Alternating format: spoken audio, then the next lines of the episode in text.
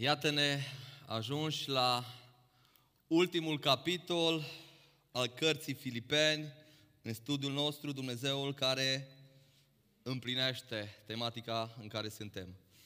Câți dintre voi puteți mărturisi că în urma studierii cărții Filipeni, în urma mesajelor din seria asta, Dumnezeul care împlinește, simțiți, experimentați creșterea împlinirii voastre într-un fel sau altul.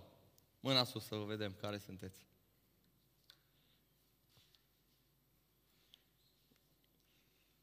Super, mă bucur tare mult de asta. Dacă nu ai ridicat mâna, e posibil ca următoarele două mesaje să fie exact pentru tine. Iar dacă ai ridicat mâna, să nu crezi că Dumnezeu s-a oprit și nu mai are să-ți spună ceva pentru împlinirea ta. Dumnezeu mai are ceva să-ți spună. Și ce anume vrea să-ți spun azi, te rog să reții, împlinirea ta interioară e determinată de pacea ta interioară. Ele nu pot fi separate.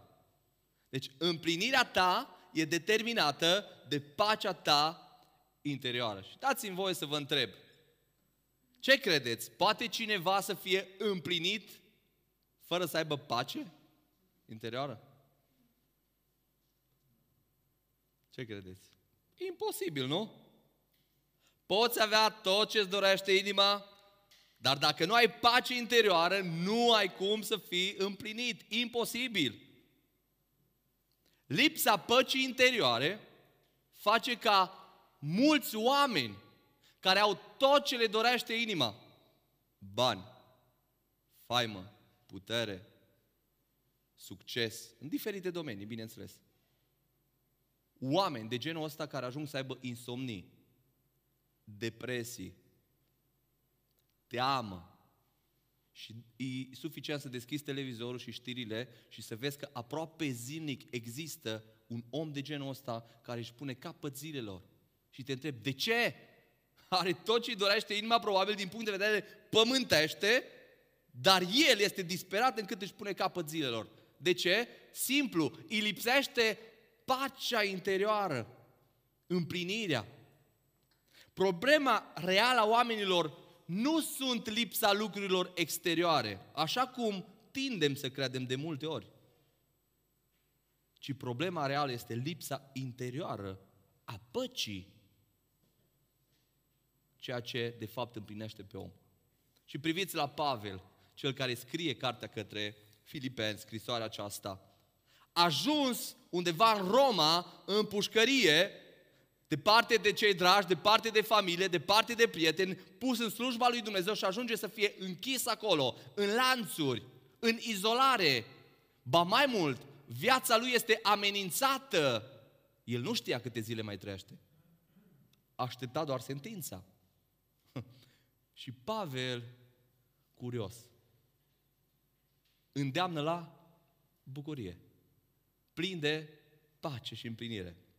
Pavel este dovada că se poate să fii în cele mai rele circumstanțe exterioare, dar să ai pace interioară. Dar cum poți avea pace interioară? Cum poți să fii ca Pavel? Ei bine, pasajul de astăzi, Filipeni, capitolul 4, de la versetul 2 la versetul 9, cele 8 versete ne vor răspunde la întrebarea asta. Cum poți avea pace interioară? Și haideți să citim pasajul acesta, Filipeni, capitolul 4, de la versetul 2. Cum poți avea pace interioară? Citim pasajul nostru. Versetul 2 spune așa. Îndemn pe Evodia și îndemn pe Sintichia să fie un gând în Domnul. Și pe tine, adevărat tovarăș de juc, te rog să vină ajutorul femeilor acestora care au lucrat împreună cu mine pentru Evanghelie, cu Clement și cu ceilalți tovarăși de lucru ai mei, ale căror nume sunt scrise în cartea vieții. Bucurați-vă totdeauna în Domnul. Iar zic, bucurați-vă! Blindețea voastră să fie cunoscută de toți oamenii. Domnul este aproape. Nu vă îngrijorați de nimic, ci în orice lucru aduceți cererile voastre la cunoștința lui Dumnezeu prin rugăciuni și prin cereri, cu mulțumiri. Și subliniați, și pacea lui Dumnezeu, nu orice pace, ci pacea lui Dumnezeu care întrece orice pricepere. Ce va face? Vă va păzi inimile și gândurile în Hristos Iisus. Încolo, frații mei, tot ce este adevărat, tot ce este vrednic de cinste, tot ce este drept, tot ce este curat, tot ce este vrednic de iubit, tot ce este vrednic de primit, orice faptă bună și orice laudă, aceea să vă însuflețească. Ce ați învățat, ce ați primit și auzit de la mine și ce ați văzut în mine, faceți. Și Dumnezeul păcii va fi cu voi. Și Dumnezeul care dă pacea va fi cu voi. Și pacea lui Dumnezeu va fi cu voi și va fi în voi. Cum poți avea pace interioară? Primul lucru pe care îl învățăm din pasajul acesta și Dumnezeu vrea să-l reținem este următorul. Caută rezolvarea conflictelor exterioare dacă vrei pace interioară. Caută rezolvarea conflictelor exterioare. Cu alte cuvinte, caută pacea în relațiile tale pe orizontală dacă vrei să ai pace interioară. Caută pacea pe orizontală în relații dacă tu vrei să ai pace interioară. În calitate de copii al lui Dumnezeu, nu ai cum să nu-ți pierzi pacea atunci când ai conflicte, atenție, nerezolvate. Prin conflicte toți trecem. Dar atunci când ai conflicte prin care ai trecut și nu le-ai rezolvat, nu ai cum să nu-ți pierzi pacea dacă nu le-ai rezolvat. Câți dintre voi ați experimentat pierderea păcii după un conflict nerezolvat? Câți? Nu singurul, nu? Toți am trecut pe aici. Nu știu cum sunteți voi. Eu de fiecare dată când ajung la conflict cu soția mea, cu Alina, nu mai am pace interioară până nu rezolv problema. Nu mai sunt ok, nu mai am liniște. Mă frământă, mă... Toți am experimentat asta, nu? Sentimentul acela de neliniște interioară. Nu mai e somn, nu mai e poftă de mâncare, nu mai ai chef nici de lucrurile spirituale, n-ai chef nici să te duci la biserică, nu mai ai chef de nimic. De ce? Gândul tău parcă e tot acolo. Nu sunt ok. Am avut un conflict, am greșit, trebuie să fac ceva. Nu trăiesc în pace cu aproapele meu. Adevărul e că nu poți avea pace interioară atât timp cât nu-ți rezolvi conflictele exterioare cu aproapele. De aceea priviți ce spune Pavel, ce le cere în primul rând în versetul 2, cu privire la rezolvarea conflictelor, la pacea uh, orizontală cu aproapele. Fiți atenți ce spune. Îndemn pe Evodia și îndemn pe Sintichia, Sintichia să fie cu un gând. Aici se referă să aibă ce? Pace.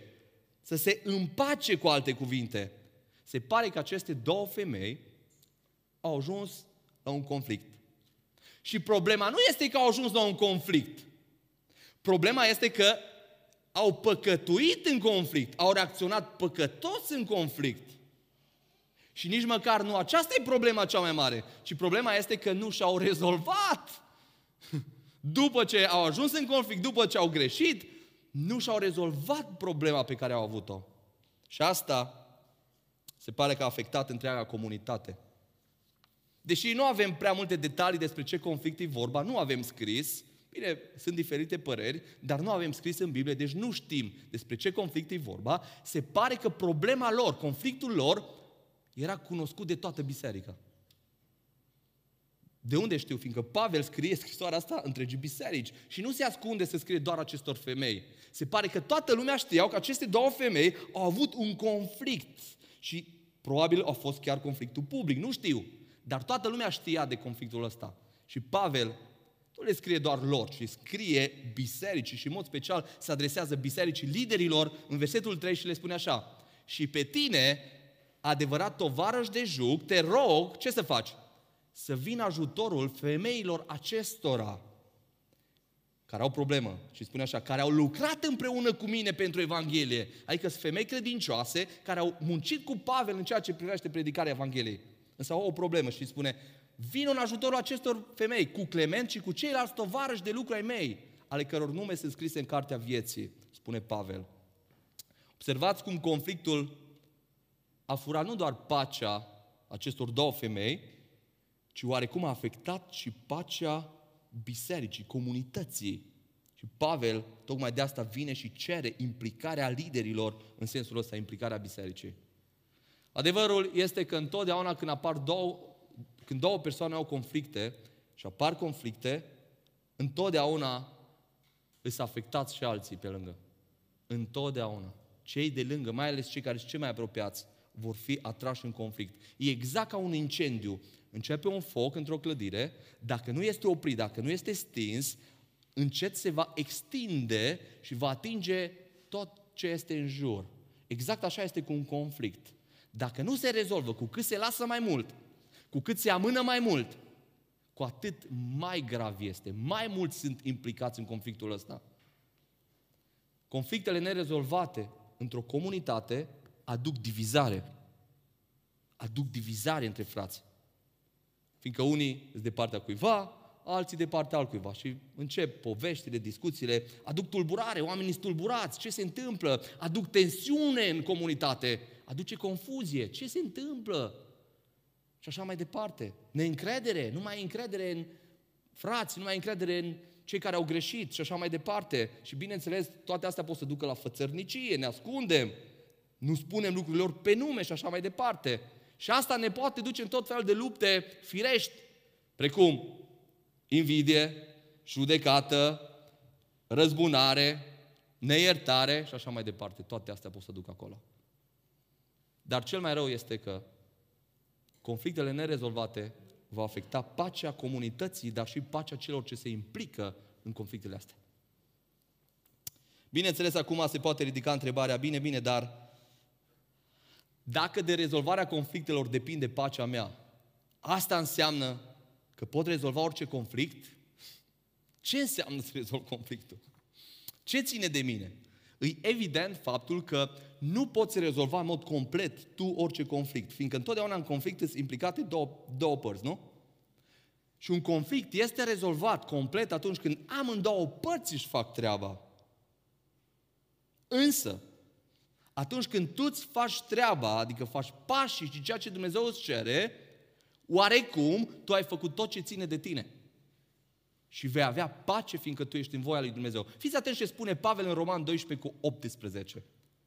Dacă este cu putință, și fiți atenți cu ce cuvânt începe, dacă este cu putință. Deci nu întotdeauna este cu putință. Dacă este cu putință, întrucât atârnă de voi, adică depinde de voi, ce să faceți? Trăiți în pace cu toți oamenii, spune. Nu cu cine îți place, nu doar cu cei care îți fac bine, ci cu toți oamenii, cei care ți-au greșit, cei cu care ai fost în conflict. Cât atârnă de tine, cât depinde de tine, tu trebuie să cauți pacea, rezolvarea conflictelor. Asta nu-ți va garanta că se va rezolva.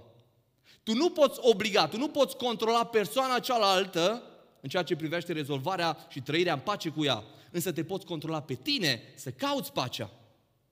Și te rog să înțelegi, când faci tot ce ține de tine, ai garantată pacea interioară. Când faci tot ce ține de tine, nu ai garanția că vei rezolva conflictul, dar ai garanția că tu vei avea pace interioară și cel mai important, vei avea pace în ceea ce privește relația ta pe verticală cu Dumnezeu, fiindcă tu ai făcut tot ceea ce Dumnezeu ți-a cerut, ești liniștit, ești împlinit, dar asigură-te că ai făcut ce Dumnezeu ți-a cerut. Ce trebuie să te asiguri că faci pentru a avea pace? Versetul 5 din pasajul nostru, vine Pavel și ne dă și soluția. Fiți atenți ce spune versetul 5. Blândețea voastră să fie cunoscută de toți oamenii. Ce? Blândețea voastră. Și aici este secretul. Blândețea. Blândețea. Și apoi vine și spune, Domnul este aproape. Și spune, fiți blânzi, fiindcă Domnul este aproape. Și acum comentatorii sunt diferite păreri. Unii spun că aici acest Domnul este aproape, se referă la revenirea lui Hristos. Alții spun că acest Domnul este aproape, se referă la faptul că Hristos e lângă tine și trebuie să fii blând, că El e acolo, e lângă tine, e chiar în tine. Indiferent care ar fi, Dumnezeu aici îți cere să fii blând. Aici este accentul. Fii blând. Problema principală a conflictelor nerezolvate, știți care este? Că niciunul nu arată blândețe. Niciunul nu arată blândețe. Și atunci când areți blândețe, tu de fapt faci pași spre rezolvarea conflictelor. Ceea ce îți fură cel mai mult pacea nu este ceea ce îți face celălalt, așa cum credem noi de multe ori. Fii atent ce mi-au spus, fii atent ce mi-au făcut. Știți ce ne fură cel mai mult pacea? Reacția mea la ce mi-au făcut. Când eu am reacționat păcătos, m-am mâniat, am vorbit urât, știu eu ce cuvinte uh, l-am atacat sau așa mai departe, în urmă la reacția mea lipsită de blândețe, automat, fiind copil de Dumnezeu, având Duhul Sfânt în tine, având, având conștiința, ceva se întâmplă în viața ta. Se risipește pacea pe care ai avut-o. De ce? Fiindcă reacția ta nu a fost plină de blândețe. Dar nu din cauza că cineva ți-a făcut ceva, ci din cauza că tu nu ai reacționat plin de blândețe. Ne pierdem pacea fiindcă reacționăm păcătos în conflict. De aceea e foarte important să fim foarte atenți cum reacționăm în conflict, cum reacționăm după conflict și trebuie să o facem cu ne cere Scriptura. De asta te provoc să reacționezi corect la conflict. Și ascultă-mă, nu știu câți dintre voi au experimentat asta și adevărul ăsta eu l-am descoperit în urmă cu ceva timp, exact din pasajul ăsta. Și mi-am dat seama că atunci când cad în plasă și firea mea pământească, intru în lupte orizontale și firești, automat îmi pierd pacea. Însă atunci când orice mi-ar face cel de lângă mine, în momentul când eu reușesc să las ca partea duhovnicească să iasă din mine, să răspund blând, nu-mi pierd pacea. Nu-mi pierd pacea. Și fiți atenți ce spunea marele scriitor Tozer. Spune așa, omul blând va ajunge la locul de odihnă al sufletului. Pe măsură ce el umblă în blândețe, va fi fericit să lase pe Dumnezeu să-l apere. Fiindcă noi știți de ce reacționăm fără blândețe. Vrem să ne apărăm. Să arătăm că noi nu avem dreptate. Și spune așa mai departe, vechea luptă de a se apăra singur s-a sfârșit. El și-a găsit pacea pe care blândețea o aduce. Atunci când ești blând, blândețea se instalează în inima ta. Și te provoc să te gândești. Tu cum reacționezi la conflict? Conflict avem aproape zilnic, mai ales cu cei cu care trăim. Cum reacționezi la conflict? Nu conflictul în sine e păcat. Reacția pe care o ai la conflict. Fiindcă conflict apare în momentul când sunt două păreri diferite. Ce faci în momentul ăla? Cum reacționezi? Cu mânie, cu iuțime, cu acuzare? Cum reacționezi? O altă întrebare. Ai făcut tot ce ține de tine ca să rezolvi conflictul pe care l-ai avut azi dimineață, pe care l-ai avut ieri, pe care l-ai avut săptămâna trecută, pe care l-ai avut anul trecut? Ai făcut tot ce ține de tine? Și vreau să vă citesc cuvintele lui Isus, Matei, capitolul 5. Versetul 23 spune așa. Așa că dacă îți aduci darul la altar, vii la închinare și acolo îți aduci aminte că fratele tău are ceva împotriva ta, ai avut un conflict cu el, s-a întâmplat ceva, o neînțelegere, nu știu. Ce trebuie să faci? Lasă-ți darul acolo, lasă-ți darul acolo, înainte altarului, adică oprește-te, nu te închina, du-te și rezolvă problema. Și du-te întâi, după aia vino aici, dar du-te întâi și împacă-te cu fratele tău, apoi vino de aduți darul. Și apoi versetul 25, prima parte spune, caută de, te împacă de grabă cu pârâșul tău. Cum? De grabă. Adică nu amâna, las că într-o zi o să am ocazia să rezolvăm noi problema. Nu, nu, nu. Fiindcă tu ți-ai pierdut pacea pe orizontală. Nu ți-ai rezolvat conflictul. Și dăm voie să te, te întreb. Cum este inima ta față de cei din jurul tău? Toți experimentăm dezamăgire din partea celorlalți. Oamenii ne greșesc, cum și noi greșim lor. Porți tu cumva neiertare în inima ta față de cineva? Ai cumva sentimente negative față de cineva care ți-a greșit? În mod intenționat sau probabil nu în mod intenționat? Dacă identifici pe cineva în viața ta, te îndemn să te gândești ca zilele astea să-ți rezolvi problema. Vrei pacea lui Dumnezeu în viața ta? Vrei să ai pace în inimă? Atunci fă ceea ce Pavel îndeamnă pe credincioșii de acolo. Ce? Ce le spune? Rezolvați-vă conflictele. Căutați să faceți ce ține de voi. Cum poți avea pacea interioară? Cum? Rezolvă-ți conflictele. Și în al doilea rând, al doilea lucru pe care Pavel vrea să-l transmită, nouă astăzi și lor atunci, fă din Domnul sursa bucuriei. Fă din Domnul sursa bucuriei tale. Priviți ce spune versetul 4. Bucurați-vă. Și mă opresc un pic aici. Asta e poruncă, nu e opțiune. Bucurați-vă. Pavel nu spune dacă vreți, dacă vi se pare, dacă nu. Bucurați-vă este o poruncă și o găsim de multe ori în Scriptură. Bucurați-vă. Dar atenție, ce spune după aia? Când? Totdeauna, nu duminica, nu când e salarul în întâi sau în doi, nu când mergi la cumpărături, nu, nu, nu, nu. Ci spune, bucurați-vă totdeauna. Totdeauna. Asta e imposibil, nu? Dar dacă ne-am oprit aici, am spune, mă, Pavel ăsta nu e realist. Însă Pavel mai spune ceva acolo. Bucurați-vă totdeauna în în Domnul. Și apoi spune, iar zic, bucurați-vă. Repetă și dacă se repetă același lucru înseamnă că Pavel a vrut să puncteze neapărat, bucurați-vă, iar zic, bucurați-vă. Adică faceți din Domnul sursa bucuriei. Pavel nu ne îndeamnă la orice bucurie, ci la bucuria în Domnul. Cuvintele bucurați-vă și în Domnul, din acest verset, le găsim foarte des folosite în cartea Filipeni. De peste 15 ori găsiți bucurați-vă, bucurați-vă, bucurați-vă. Și despre 15 ori găsiți în Domnul, în Hristos. Prin aceste cuvinte, Pavel dorește să transmită că adevărata bucurie este în Dumnezeu. În Dumnezeu. Și dacă vrei să te bucuri totdeauna, vei putea să o faci doar în Dumnezeu. Domnul e adevărata sursă a bucuriei. Și ascultă-mă bine, dacă ți ancorezi bucuria în altceva sau în altcineva, vei avea o bucurie trecătoare. Dar dacă bucuria ta este ancorată în Dumnezeu, care este etern, care transcede vremurile, care nu este în alfa și omega, începutul și sfârșitul, bucuria ta va fi permanentă, o bucurie de neclintit, indiferent de vremuri sau circumstanțe. De ce credeți că Pavel a avut bucuria aia în inimă?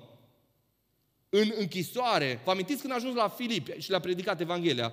Cu mâinile în butuci, Acolo a început la miezul nopții să laude pe Dumnezeu. Păi de unde avea Pavel bucuria asta? Fiindcă el se bucura în Domnul, fiindcă sursa bucuriei lui nu erau lucrurile exterioare. Dacă ar fi să te gândești ce avea Pavel în lumea asta, toți suntem mai bogați de aici ca Pavel din punct de vedere pământesc. Nu știu dacă avea Pavel două rânduri de haine. Și Pavel e plin de bucurie. De ce? Fiindcă bucuria lui era ancorată în Dumnezeu și nu în lucrurile exterioare. Și vreau să te provoc să te gândești. De ce sunt atât de mulți credincioși ce își pierd bucuria odată cu anumite lucruri pe care le pierd? Locul de muncă, proprietăți sau știu ce alte lucruri pierd. De ce? De ce ne pierdem bucuria așa de ușor când nu ni se îndeplinesc anumite dorințe pe care le avem? Și ne pierdem bucuria. De ce depinde bucuria noastră de momentul când o să ajungem să ni se îndeplinească, știu eu ce, vis pământesc? Și vreau să fim atenți, astea nu sunt reale lucrurile pământești. Dar atenție mare, pot deveni reale când bucuria ta este ancorată în ele. Când bucuria ta depinde de ele. Nu cumva căutăm bucuria în altceva și în altcineva? Să nu uităm niciodată bucuria, adevărata bucurie continuă, de plină, este doar în Dumnezeu. Și mi-amintesc în adolescență, Așa cum fiecare dintre noi când începem să creștem, începem să căutăm bucuria și bucurii în tot felul de lucruri. Și mi-amintesc când adolescent am început, îmi plăceau mult, eu sangvinic și îmi plăceau mult oamenii. Și am căutat să, am început să caut bucuria în relații. Căutam, credeam că dacă îmi fac prieteni o să fiu bucuros. Și am fost dezamăgit și am început să mă simt mai gol, fiindcă oamenii nu puteau să-mi umple golul acela. Am început să caut bucuria în distracții și mi-am ales niște prieteni de ăștia ce știau să zică glume faine. Și am zis, bă, că ăștia o să-mi fie o bucurie non-stop. Și cu cât mă întâlneam mai mult cu ei, era mai gol. Și mai gol. Apoi am căutat în tot felul de plăceri, chiar păcătoase, până și în pornografie. Am ajuns să caut bucuria și mi-am dat seama că toate acelea erau plăceri de moment care nu făceau altceva decât să-mi distrugă inima și să mă facă mai gol, mai putred. Dragii mei, băutura, distracția, mâncarea, orice plăcere, toate acestea sunt pentru o clipă, însă doar Dumnezeu poate să te împlinească cu adevărat. Cu cât cauți bucuria mai mult într-o plăcere pământească, cu atât vei sfârși mai lipsit de bucurie. Ascultă-mă bine. În ce cauți bucuria?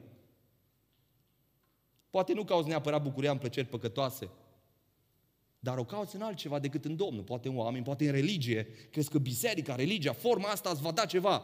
Nu-ți va da nimic. Dumnezeu te poate împlini. Nu ritualurile, nu forma, nu regulile, nu, nu. Dumnezeu, relația ta cu Dumnezeu, Dumnezeu însuși te poate împlini. Toate sunt bune, și succesul și realizările, însă nu căuta împlinirea în ele, bucuria în ele, ci în Dumnezeu. Am avut ocazia să experimentez și eu succesul tot în adolescență, când am început să cânt la tobe. Eram micuț și oamenii te apreciază când văd că ești micuț, dacă bați un pic, ei zic că ești foarte bun, dar nu eram eu chiar așa de bun. Mă aplaudau, mergeam cu fanfare, eram micuț uh, și am experimentat oarecum ceea ce înseamnă succesul.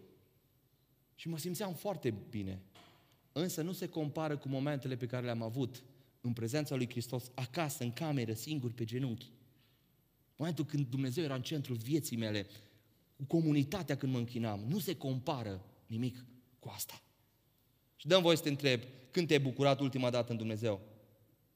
Când ai căutat ultima dată bucuria în Dumnezeu? Când ai căutat-o? Sau, mai bine zis, în ce cauți bucuria? Tu ce crezi că îți lipsește să fii împlinit și bucuros? Cam la ce te gândești? Mm, niște bani, au o casă dacă aș avea, Ua, dacă ar fi și cu piscină, a, dacă aș avea mașina a, dacă copiii mei ar ajunge și ar termina școala, wow, dacă s-ar boteza, foa, aș fi bucur. Toate astea pot să fie lucruri de care să te bucuri. Dar ascultă-mă, bucuria ta nu trebuie să depindă de astea. Hristos și Dumnezeu e singurul ce ne poate împlini cu adevărat. Și dăm voi să te întreb, mai ai obiceiul să te bucuri în El? Să cauți, să te oprești acasă din activitățile tale, din goana asta nebună în care suntem, să facem, să facem, să facem, să te oprești să spui, Doamne, Tu ești totul. Vreau să stau cu Tine. Vreau să-ți dau glorie, pentru asta ați creat. Mai ai obiceiul ăsta. Să stai în prezența Lui. Sau deja ai devenit și tu credinciosul ăla de duminică? Vii aici și te închini și mai te închini duminica viitoare cu noi. Și mai te închini miercurea când te conectezi. Psalmul 73 cu 28 spune, fericirea mea este mă apropiu de Domnul, fiindcă El e sursa bucuriei. Dar Flaviu, vreau să caut bucuria în Domnul, dar parcă nu o găsesc, am atâtea probleme, atâtea presiuni, provocări, mi-e greu.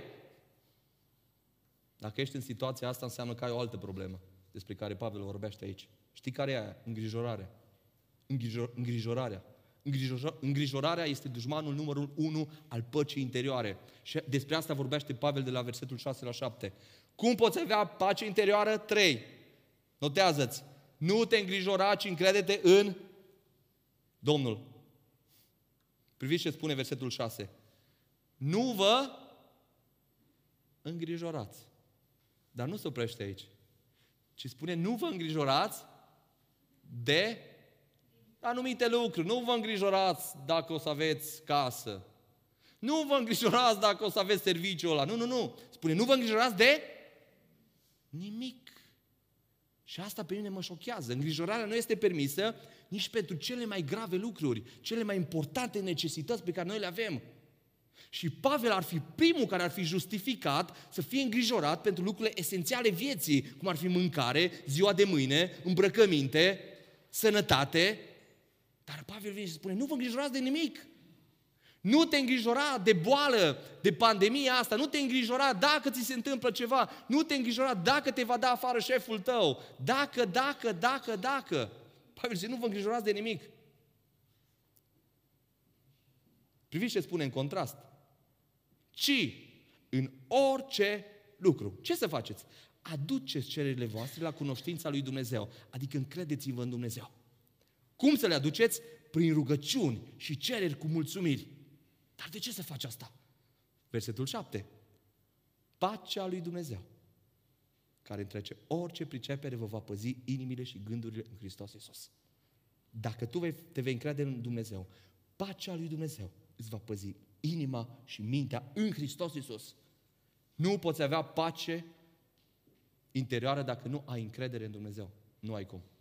Fiindcă lumea în care trăim e foarte nesigură. Nu ai cum. Dumnezeu, cel care e suveran, când tu ai încredere în El, știi că El e în control și asta e ceea ce îți dă liniște și pace. Însă, ascultă-mă bine, îngrijorarea este opusul încrederii în Dumnezeu. Îngrijorarea este opusul încrederii în Dumnezeu. Când tu te îngrijorezi, înseamnă că nu te încrezi suficient în Dumnezeu. Și cred că cea mai mare pandemie nu este COVID-ul, ci îngrijorarea. Îngrijorarea. Și vreau să vă povestesc o fabulă foarte interesantă pe care am auzit-o săptămâna asta.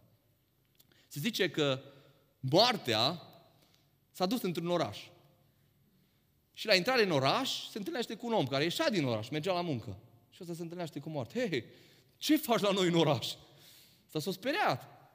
Și păi vreau să intru în oraș și trebuie să iau 100 de suflete din oraș.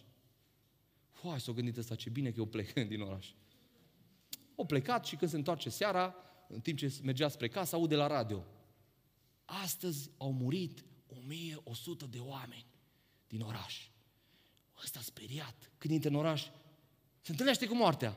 Hei, zice către moarte, ce ai făcut? M-ai mințit! Ai zis că e 100 de oameni. Care moarte spune, nu te-am mințit. Eu am luat 100 de persoane. Celelalte 1000 au murit de îngrijorare. Dragii mei, îngrijorarea face ravagii. Îngrijorarea distruge și este cauzatorul principal de stres, de boli, de lipsă de speranță și așa mai departe. De aceea notează trei adevăruri despre îngrijorare. În primul rând, îngrijorarea este păcat. Și asta trebuie să înțelegem noi, credincioșii. Îngrijorarea este păcat. Când ai auzit ultima dată asta? Biblia spune că îngrijorarea e păcat. Cum adică e păcat? Păi dacă Biblia spune să nu faci ceva și tu faci, înseamnă că păcătuiești. Iisus Hristos a spus, fiți atenți, porunca lui Iisus. Matei 6 cu 25. De aceea vă spun, asta a spus-o Hristos ucenicilor, nu vă îngrijorați de viața aceasta, de viața voastră. Asta a spus-o Iisus. De ce? Nu vă îngrijorați gândindu-vă ce veți mânca sau ce veți bea, nici de trupul vostru, gândindu-vă cu ce vă veți îmbrăca. Și apoi întreabă, oare nu este viața mai mult decât hrană și trupul mai mult decât îmbrăcăminte? Wow! Eu șocat. Și ceea ce mă șochează, că Iisus spune aici în versetul ăsta un lucru ce e esențial vieții. Care dintre noi nu ne-am îngrijorat dacă ai ști că mâine n-ai ce mânca? Realmente. Realmente. Adică să nu mai ai nimic în frigider. Astăzi să mănânci ultimul cartof. Și dacă ai, dacă ai fi acolo, Iisus spune, nu te îngrijora. Asta spune Iisus. Care dintre noi, dacă n-ai mai avea ce să îmbraci, ai fi în stradă undeva, ar fi frig, și mâine n-ai ști, n-ai avea o haină să o iei pe tine. Și spune, nu te îngrijora cu privire la hrană și la îmbrăcăminte. Lucruri esențiale, fără de care nu putem trăi. Bine, putem trăi, dar nu mult. și ce mă uimește foarte mult, și ce se întâmplă? Mi-am dat seama că noi ajungem îngrijorați. Știți pentru ce? Avem anumite obiective în viață. Să-mi cumpăr și eu o casă, copilul meu să termine facultatea, sau știu ce alte obiective. Și ne îngrijorăm că nu reușim să ne le atingem. Nici măcar nu ne îngrijorăm pentru mâncare și îmbrăcăminte. Pentru care Iisus spune, nu vă îngrijorați nici pentru lucrurile necesare. Nu ne îngrijorăm pentru lucruri care sunt departe de astea.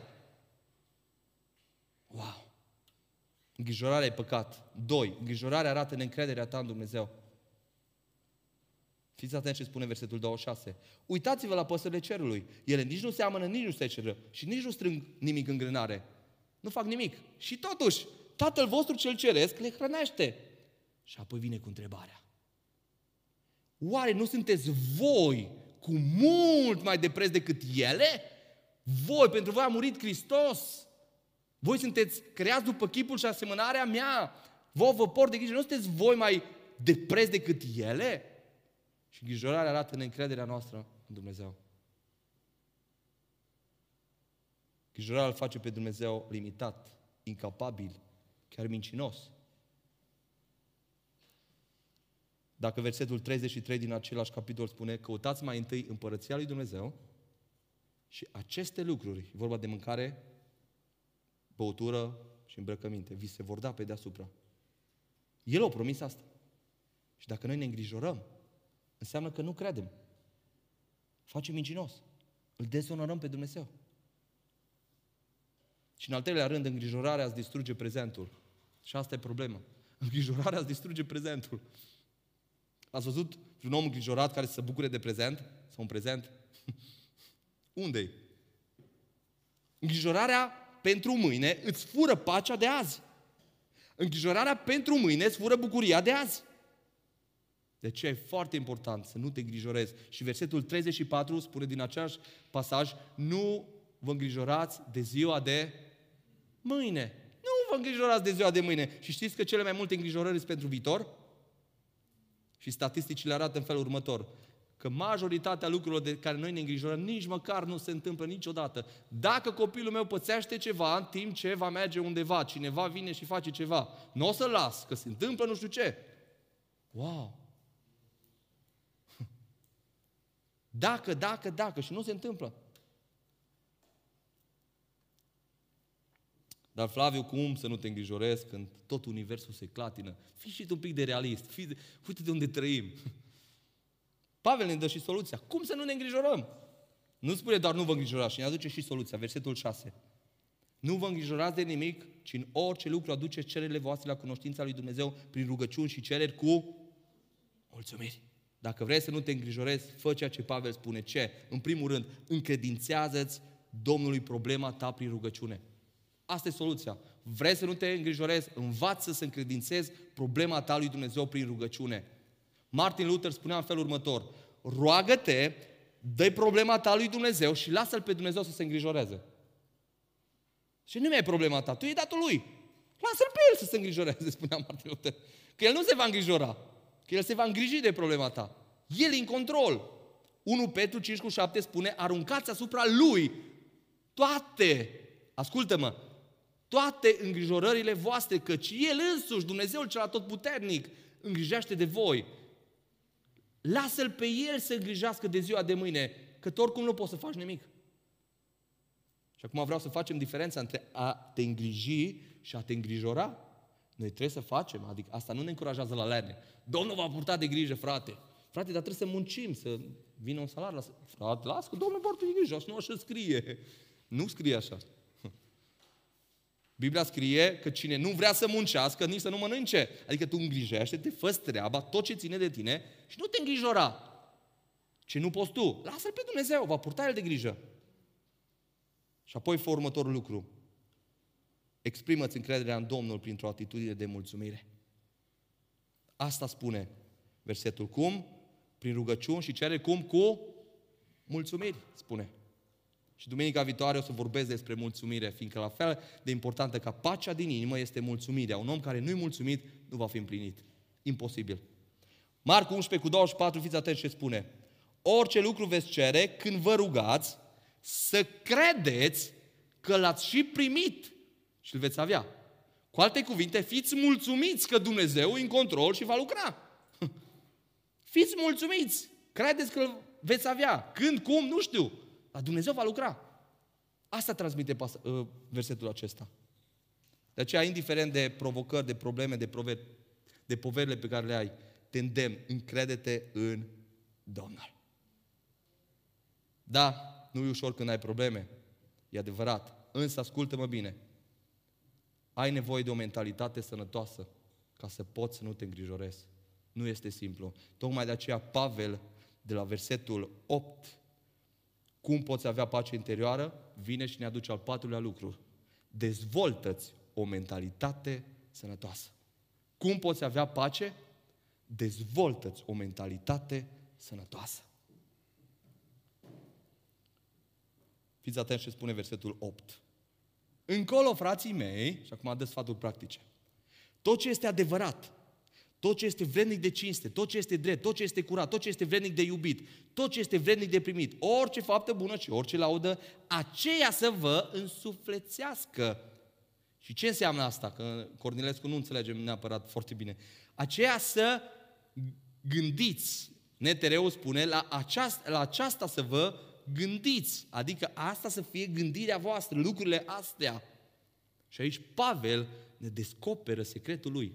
De ce Pavel avea pace în diferite circunstanțe nefavorabile? Avea o mentalitate sănătoasă. Priviți ce spune versetul 9. Ce ați învățat, ce ați primit și auzit de la mine și ce ați văzut în mine, mentalitatea pe care voi mi-ați văzut-o, trăirea pe care am avut-o, perspectiva pe care eu am, am aici în temniță, aceea să faceți. Și Dumnezeul păcii va fi cu voi și veți avea pace dacă veți avea mentalitatea mea, spune Pavel cu alte cuvinte. Câți dintre voi vreți pacea lui Pavel? Și bucuria lui Pavel? Câți ați vrea asta? Câți dintre voi vreți necazurile lui Pavel? aș vrea, aș vrea bucuria lui Pavel, dar cumva în succes. dar Pavel o avea când nu avea nimic, în cele mai grele circunstanțe. Dragii mei, faptele noastre sunt rezultatul gândurilor noastre. Avem nevoie de gânduri sănătoase, de o mentalitate sănătoasă. Gândurile noastre este rezultatul mentalității noastre, perspectivei pe care o avem asupra vieții și asupra lucrurilor.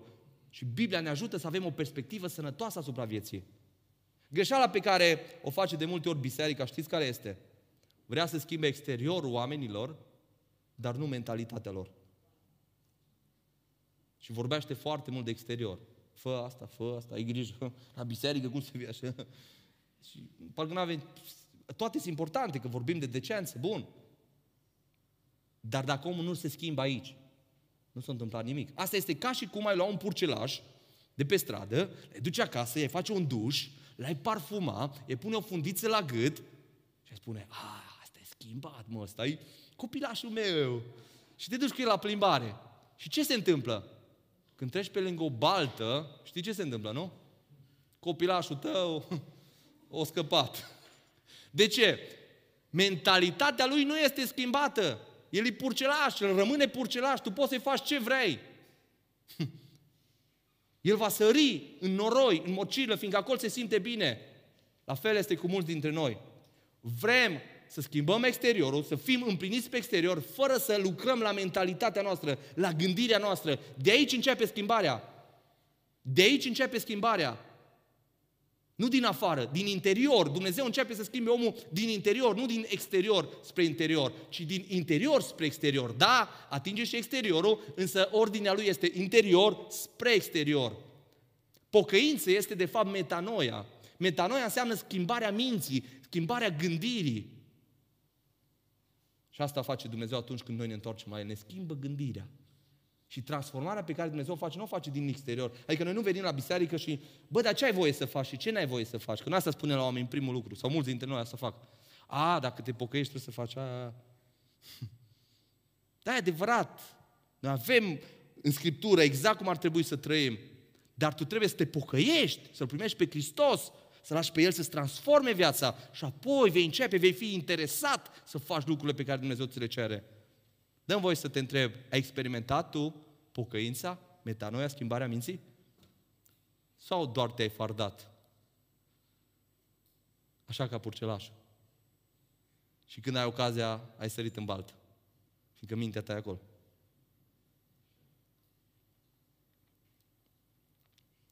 Poate ai deveni creștin autentic. Dar nu ai progresat în ceea ce privește gândirea ta. Da, te-ai întors, dar te-ai oprit, te-ai plafonat într-un moment. Ai rămas acolo. Și ai aceeași gândire negativă pe care ai avut-o cândva, aceeași gândire murdară pe care ai avut-o cândva, aceeași răutate în inimă pe care ai avut-o cândva, aceeași invidie, aceeași reacții, aceeași judecată, aceeași neiertare, aceleași obiceiuri, aceeași tipare de gândire. Și ai o problemă. Fiindcă noi când vorbim de transformare, Dumnezeu, procesul de transformare în interior în continuu, noi de multe ori ne gândim doar la exterior. Și ascultă-mă bine, ce punem în mintea noastră, aceea devenim. Ce punem în mintea noastră, aceea devenim. Mintea noastră e ca un pământ. Ce semeni, aia culegi. Și dați voi să vă întreb, dacă pui cartofi într-un pământ, ce iasă? Cartofi. Eu știu că am semănat și știu ce înseamnă asta. Dacă pui porumb, ce iasă? Porumb. Și acum dăm voie să te întreb, dacă tu semeni lucruri firești în mintea ta, pământești, carnale, ce va ieși? Răspunde. Acum nu mai știm ce iasă. Acum am vrea să iasă lucruri spirituale. Dar dacă pui lucruri duhovnicești, spirituale, te alimentezi cu lucrurile lui Dumnezeu, ce va ieși? Lucruri spirituale. Aia vei culege. Ce semeni în mintea ta, aia vei culege. De ce dăm voie să te întreb, ce semeni în mintea ta? Poate trebuie să te resetezi și să începi să selectezi ceea ce permiți să intre prin ochi, prin urechi, în mintea ta. Și acum, cu telefoanele pe care le avem, dați-mi voie să vă spun, pot să fie o binecuvântare, dar pot să fie un blestem.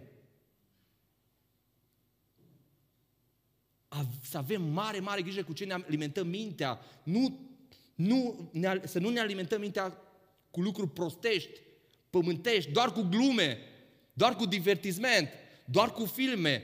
Eu nu zic să nu facem asta deloc. Bineînțeles, să avem grijă la ce ne uităm și cu ce ne alimentăm. Dar unii dintre noi ajungem că doar asta facem, doar lucruri firești și așteptăm să fim duhovnicești. Ascultăm doar muzică din lume și vrem să devenim spirituali? Sau stăm pe Facebook și Instagram și ne tot uităm. Ce am mai făcut cu tare?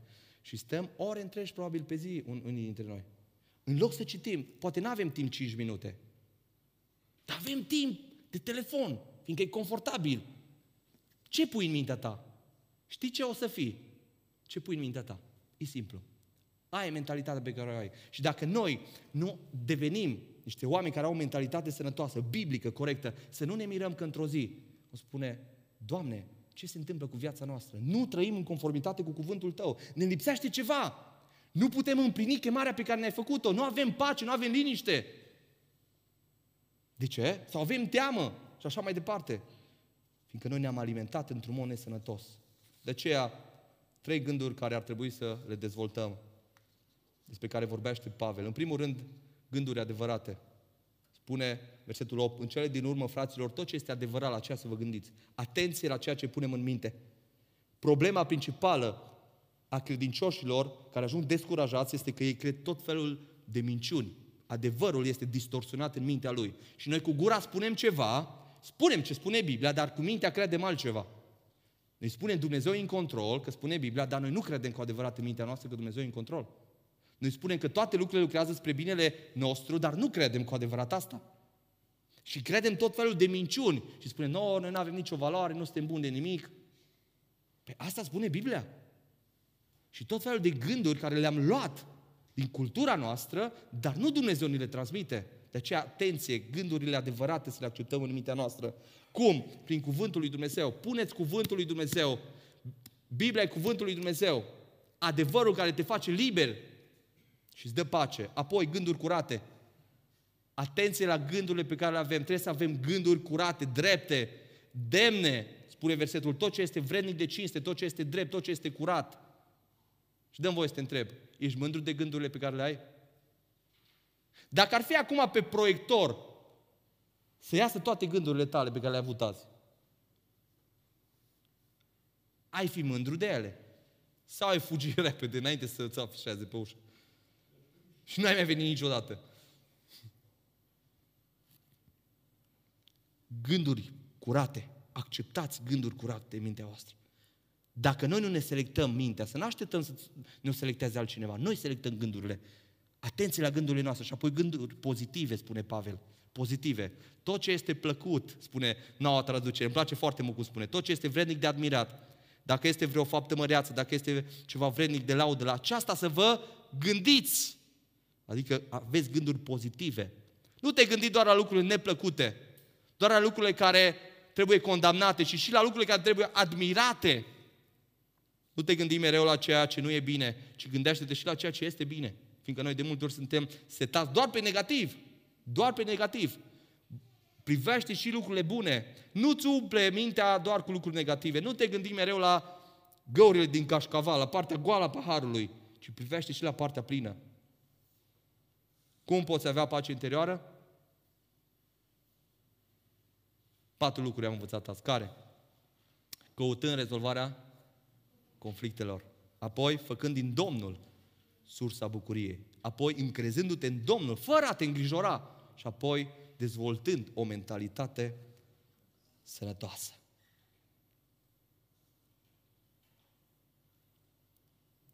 Și m-am gândit foarte mult care ar fi un exemplu biblic cel mai potrivit. Și știți care mi-a venit? Iosif. Iosif. Iosif este un tânăr ce a fost vândut de frații lui. Și a avut conflict puternic cu frații lui. Au vrut să-l omoare. Au fost gata să-l omoare. L-au vândut la niște ca sclav. Și a venit ziua când Iosif a trebuit să decidă. Vreau pace în inima mea? Îmi rezolv conflictele? Sau aleg să n-am pace? Și Iosif a ales și a iertat frații. Dăm voie să te întreb, tu ești gata să-ți ierți pe cei ce ți-au greșit? Ești gata să faci pași pentru a te împăca cu cei de lângă tine? Apoi, Iosif a făcut din mereu sursa, din Dumnezeu sursa bucuriei lui. Vă amintiți, Iosif, la 17 ani ajunge în pușcărie pe nedrept, închis peste 10 ani de zile. Ce anume l-a alimentat pe el acolo? Ce a făcut de el? Nu și-a pierdut speranța. El a căutat bucuria în Dumnezeu. Și asta l-a ținut, întotdeauna a ținut minte visul pe care Dumnezeu le-a dat, chemarea pe care Dumnezeu i-a dat-o. Poate treci prin momente grele. Poate cauți bucuria în tot felul de lucruri. Te chem să cauți bucuria în Dumnezeu astăzi. Oricât îți este de greu. Iosif a putut să se îngrijoreze cu privire la ziua de mâine și nu găsi niciun verset scris că el era îngrijorat. Niciun verset. Fiindcă el s-a încrezut întotdeauna în promisiunea lui Dumnezeu că într-o zi Dumnezeu îl va ridica. Nu te îngrijora, dacă ești în mâna lui Dumnezeu, Dumnezeu îți va purta de grijă. Încrede-te în Dumnezeu. Și de fapt secretul lui Iosif, ca lui Pavel, a fost o mentalitate sănătoasă. Fiindcă Iosif la final, când s-a întâlnit cu frații lui, a spus așa, Dumnezeu m-a trimis aici să vă scap viața. Dumnezeu este Cel care este în control și a coordonat, a orchestrat toate lucrurile ca eu, astăzi, prin mine, Dumnezeu să aducă izbăvirea în neamul nostru. Asta a fost mentalitatea lui. Și oricare e situația prin care treci azi, te rog să înțelegi. Dumnezeu vrea să facă cu tine mâine ceva, chiar prin problemele prin care tu treci azi. Dumnezeu vrea să te învețe ceva. Dumnezeu vrea să modeleze ceva în tine. Dumnezeu este în control. Dumnezeu tot ce are în plan cu tine, dacă tu vei fi smerit și vei asculta de El, Dumnezeu își va duce la îndeplinire. De aceea te chem să te încrezi în Dumnezeu. Știți care era mesajul primilor creștini? Shalom. Pace. Asta înseamnă. Și Hristos a, a spus ucenicilor, am venit să vă dau pacea. Nu cum vă dă lumea, ci am venit să vă dau adevărata pace. Ioan 10 cu 10 spune, am venit ca oile să aibă viață și să o aibă din belșug. Hristos vrea ca noi să avem pace. Dar El ne cere să facem anumite lucruri pentru a rămâne în pacea Lui. Să căutăm pacea pe orizontală cu cei de lângă noi. Să căutăm bucuria doar în El, nu în alte lucruri. El este sursa bucuriei. Să ne încredem în El, să nu ne îngrijorăm și apoi să lăsăm ca El să ne schimbe gândirea. De asta vă rog și vă chem astăzi, haideți să lăsăm ca pacea lui Hristos să ne inunde inimile și atunci vom fi împliniți. De aceea vă rog, în momentul în care urmează, să plecați capetele și vreau să fac o rugăciune. Doamne, noi avem nevoie de pacea Ta. Noi știm că Tu ești Cel care ai venit să ne dai pacea în inimă. Și fără tine nu, nu am fi putut avea pace pe verticală cu tine și nici pe orizontală cu aproapele nostru. Tu ai dat la o parte păcatul, o sânda, pedeapsa și ne-ai împăcat cu Dumnezeu Tatăl Iisus. Îți mulțumim. Îți mulțumim pentru asta. Dar, Doamne, sunt momente în care suntem lipsiți de pace, de bucurie. Doamne, și astăzi ne-ai învățat din nou că noi trebuie să facem orice, să căutăm pacea cu aproapele nostru, să ne rezolvăm orice conflict. Să fim, Doamne Dumnezeule, robi credincioși care fac tot ce sunt datori să facă în ceea ce privește relația cu ceilalți. De aceea mă rog, dacă sunt aici persoane care au conflicte nerezolvate, poate în familia lor, poate cu colegii de muncă, poate cu prietenii lor, poate cu frați din biserică, Tată, te rog, dă-le înțelepciunea și curajul necesar să poată să facă pașii pe care trebuie să-i facă în ceea ce privește reabilitarea relațiilor. Instaurează pacea în inima lor. Doamne, sunt aici unii care au căutat bucurie probabil în alte lucruri, dar nu în Tine. Lucruri pământești, firești. Doamne, te rog ca Tu să devii bucuria fiecare persoană de aici. Mă rog, cercetează fiecare inimă. Și te rog, Doamne, ajută-ne să înțelegem fiecare că Tu ești adevărata bucurie. Vrem să ne ancorăm viețile în Tine. Tată, te rog, pentru cei care au poveri, probleme, necazuri, sunt îngrijorați probabil, se tem cu privire la siguranța lor a zilei de mâine, te rog, Iisus, pune credință în inimile noastre. Ajută-ne să te credem pe cuvânt. Noi suntem copii tăi și dacă trebuie să suferim, ajută-ne să înțelegem că Tu ești Cel care ești în control. Și Tu permiți toate lucrurile cu un scop anume și nu trebuie să ne temem atât timp cât suntem copiii Tăi, fiindcă suntem în siguranță. Pune credință și încredere în inima noastră în Tine, Doamne. Te rugăm, întărește fiecare persoană de aici. Și toți cei care au o mentalitate greșită, sunt unii care cred tot felul de minciuni, care diavolul probabil de ani de zile îi atacă la nivelul minții. Tată, te rog, fă ca adevărul Tău să locuiască în mintea noastră, dar ajută-ne să avem înțelepciunea să selectăm ceea ce noi așezăm în mintea noastră.